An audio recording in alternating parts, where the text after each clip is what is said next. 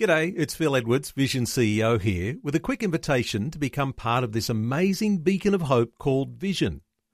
Together we can put our love into action to help people of all kinds build or rebuild their lives on the truth of God. Please consider the part you can play during our upcoming Visionathon appeal, remembering that it's your support that makes Vision possible, including this podcast. Life, culture, and current events from a biblical perspective. 2020 on Vision. Well, as you know, on 2020, every now and then we have a wonderful opportunity to check the pulse of churches that are growing in various nations around the world that are not typically a part of our usual conversations.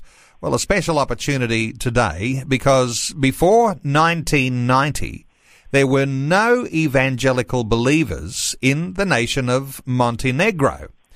Then in 1992, after the collapse of communism, Vladimir Chizmansky came to Montenegro as a missionary from Serbia, and he planted a church in the capital city of Podgorica. Vladimir spent the last 25 years preaching the good news of Jesus Christ and pastoring the church, ably assisted by his wife Mariana. Now, Vladimir is visiting Australia and our privilege to catch up on what God is doing in that part of the world, a part of the world we don't often hear a lot about. Vladimir, a special welcome along to 2020. Thank you very much. Vladimir, part of the reason for your visit is to visit a aunt, a relative in southeast Queensland. Yes, that that is right. But it is our uh, joy when we can meet other people who are uh, family of God, and uh, that we can connect with uh, different people who are interested in mission work. Now, we don't often talk about Montenegro, and if my geography has been a bit rusty, let me just fill listeners in. Of course, it's in Eastern Europe, bordered by Bosnia and Herzegovina in the north, Serbia to the east, and Albania is in the south, and just across the Adriatic Sea to Italy in Montenegro, there's primarily an Orthodox element of Christianity. How does that look to you? Yeah, Montenegro was part of Yugoslavia, and that was the smallest republic of Yugoslavia. While there were other uh, denominations and churches in other republics of Yugoslavia, there was none in Montenegro. Uh, part of that was uh, that the strongest communists uh, came out from uh, from Montenegro. But as uh, communism fell off um, and uh, uh, people started to search for their identity, many people went actually to their uh, religious roots. Uh, so 70% of Montenegrin are claiming they are Eastern Orthodox believers, but unfortunately they are not going to church. So um, many of them would say they are also atheists, even they would say they're Orthodox. So that is mainly a national identity than a real belief. Um, uh, so uh, when, uh, everything f- uh, fell apart uh, regarding communist system, um, Orthodox Church started to be more and more strong, and people were leaning toward that.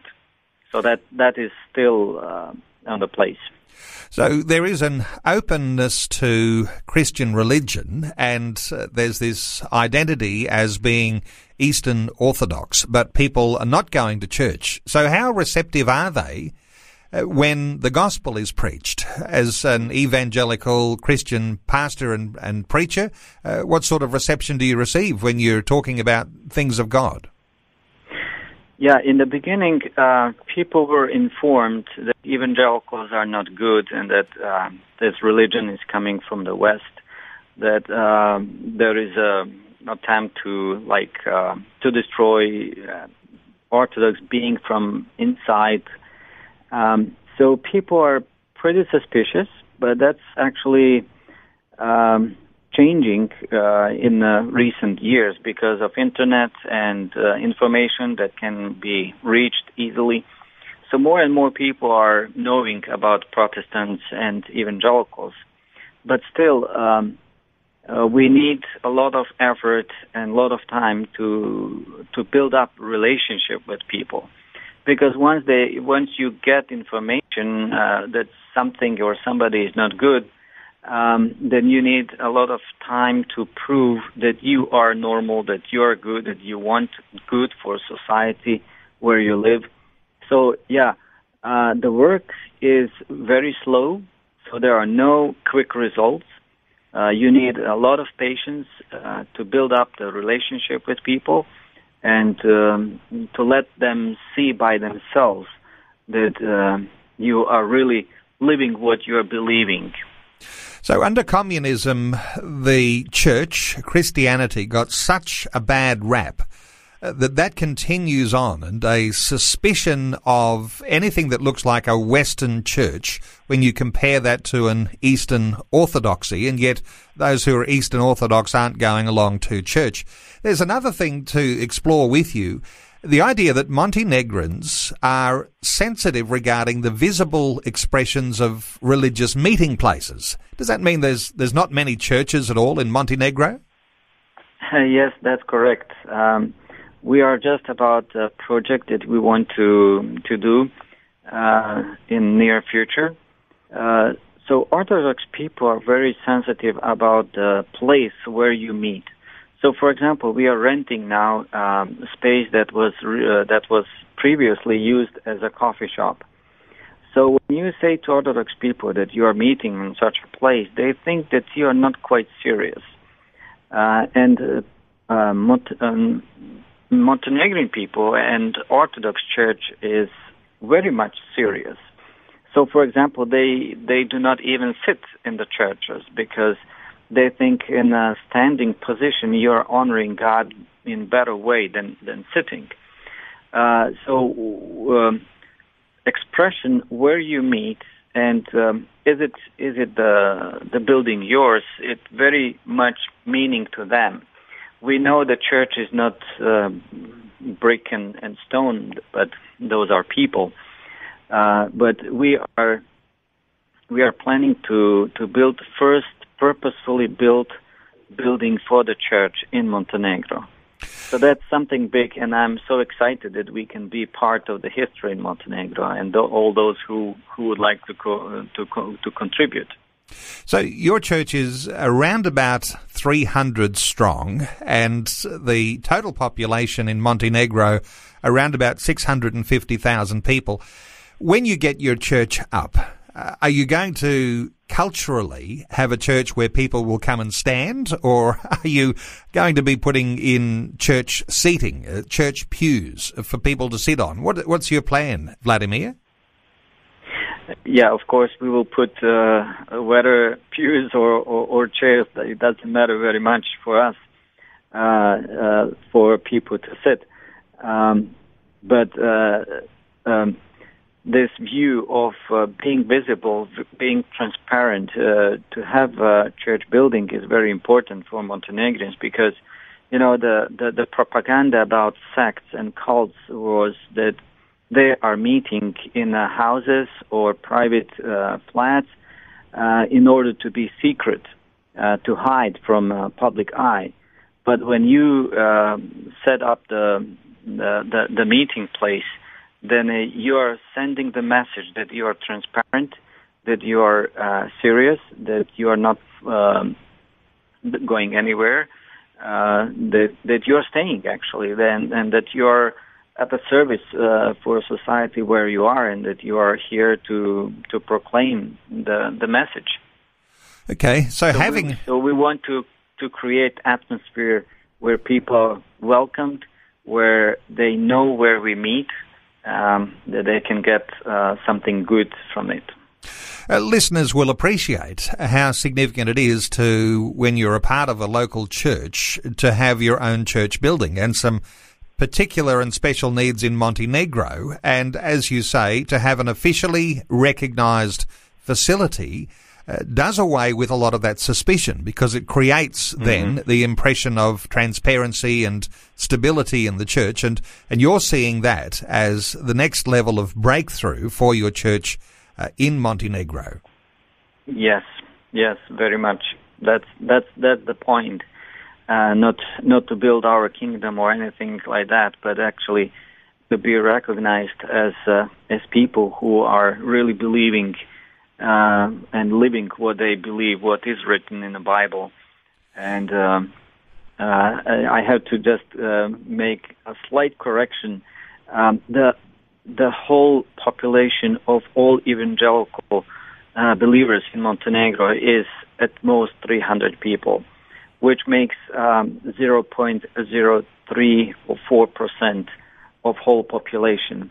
Uh, our church is about 50 people, and uh, we are very glad that we have continual growth uh, right from the beginning, and we are praying that we are staying united in a, in a position to proclaim the gospel. And this building wouldn't be just for our church.